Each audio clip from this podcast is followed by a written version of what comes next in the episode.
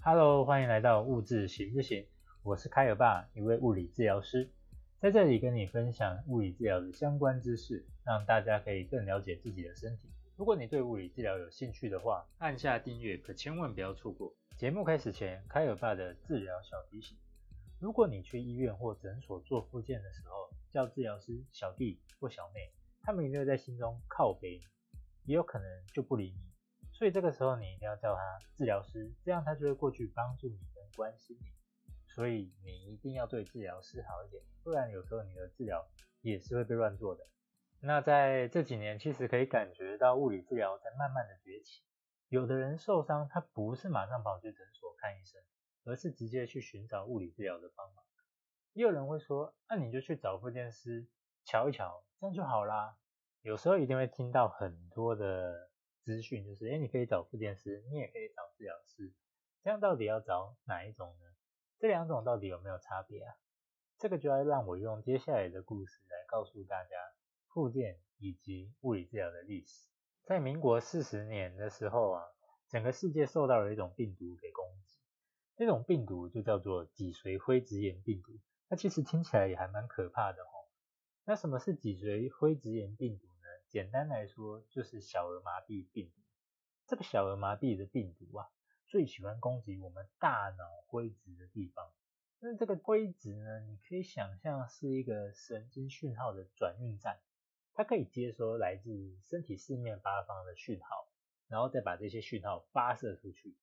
而人类如果被感染到这种病毒之后啊，它就会出现一些类似重感冒的状况，例如头痛啊、发烧啊。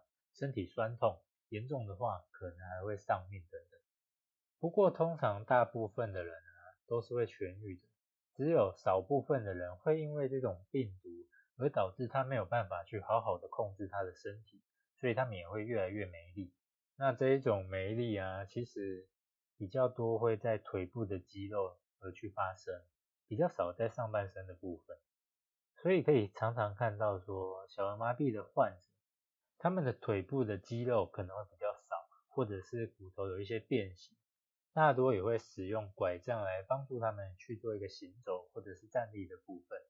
在那个年代啊，台湾那个时候的小儿麻痹患者也是非常的多啊，所以台北荣总以及台大医院他们率先去聘请了美国的物理治疗师。来指导一些护理人员，帮助这些患者进行相关的复健及治疗。可是啊，如果说一直靠别人，这个也不是一个办法嘛。所以呢，台湾大学在民国五十七年的时候，就创建了一个物理治疗组。而后在六十年的时候啊，他们把这个物理治疗组改名成叫做复健医学系。然后这个重点就来了。在当时这样一改下去，真的不得了。我跟你讲，他把物理治疗跟职能治疗全都合并在了附件医学系，所以这个也就是早期啊，为什么大家都要叫附件师的由来。那后来好端端的为什么要改名呢？附件师叫的好好的啊，哦，那你们为什么要再改名？这个就有两个重点啦。第一个重点是。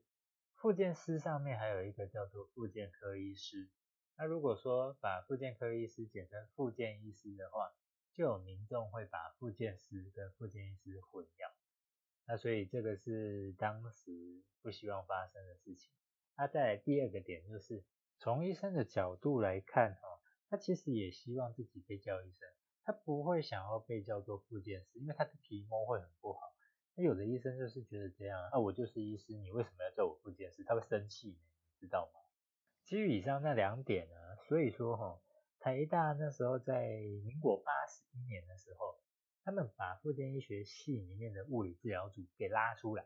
那为什么要拉出来呢？是因为他们要成立物理治疗系，借由这个方式哈，可以让大家把复健师的名字转成改叫物理治疗师，而随后。在民国八十四年的时候，物理治疗师法正式通过啦，所以在当年第一批台湾真正的物理治疗师也就诞生在这个宝岛上了。其实我在想，大家可能也是没有听过相关于复健或者是物理治疗师的故事啊。那其实为什么开尔巴会知道呢？那是因为，哎，我们的国考题都会考呢，我们会考物理治疗师的历史背景，这个都是会考试的呢，真的是还蛮要求的，对不对？不过其实了解自己工作的一些历史还蛮好玩的啦，这个是我 个人自己觉得的。现在回想起来哈，其实我也有被叫过阿迪呀、小弟呀、弟弟呀，然后治疗师、复健师、老师、医师这些其实都有过诶。那我觉得真的是，你随着那个年纪的增长，你就会被叫不同的东西啊，还蛮好玩的哈。不过如果你遇到一个认真帮你做治疗的治疗师，那你可以叫他老师或治疗师，他们都会很开心的。那你遇到那种哦，随随便便帮你做的那种，那可能就是在抹超音波的时候啊，一边滑手机一边帮你抹那种，你可以不用跟他客气，知道吗？你可以跟他讲，哎，治疗师或者是哎阿迪亚，你可以帮我认真一点嘛，不要在那边划手机嘛，或者是你直接客诉他，因为这个其实真的是上班不认真，知道吗？有的人就是不见棺材不掉泪。所以你去客诉他，我真的觉得刚刚好而已。超音波这个故事啊，它是真实发生在我病人身上，这是他去某一间诊所的时候发生的事情。所以拜托各位治疗师一定要好好的认真对你们的病人，不要让他们受伤，受伤了你们也麻烦。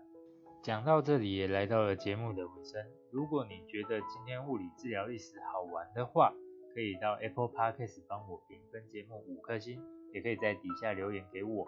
如果你不是用 Apple Podcast 收听的听众们，也欢迎到我的 IG K Y L E P A 底线 T H Y S I O，或者是 FB 直接搜寻物质行不行？留言给我，如果我看到了，都会尽量的回复你们哦。最后我们来个下集预告，就是下一集会带大家认识物理治疗诊所日常都在做什么事情，或者是诊所可能会发生什么事。如果你有兴趣的话，千万不要错过。就让我们下次见喽，拜拜。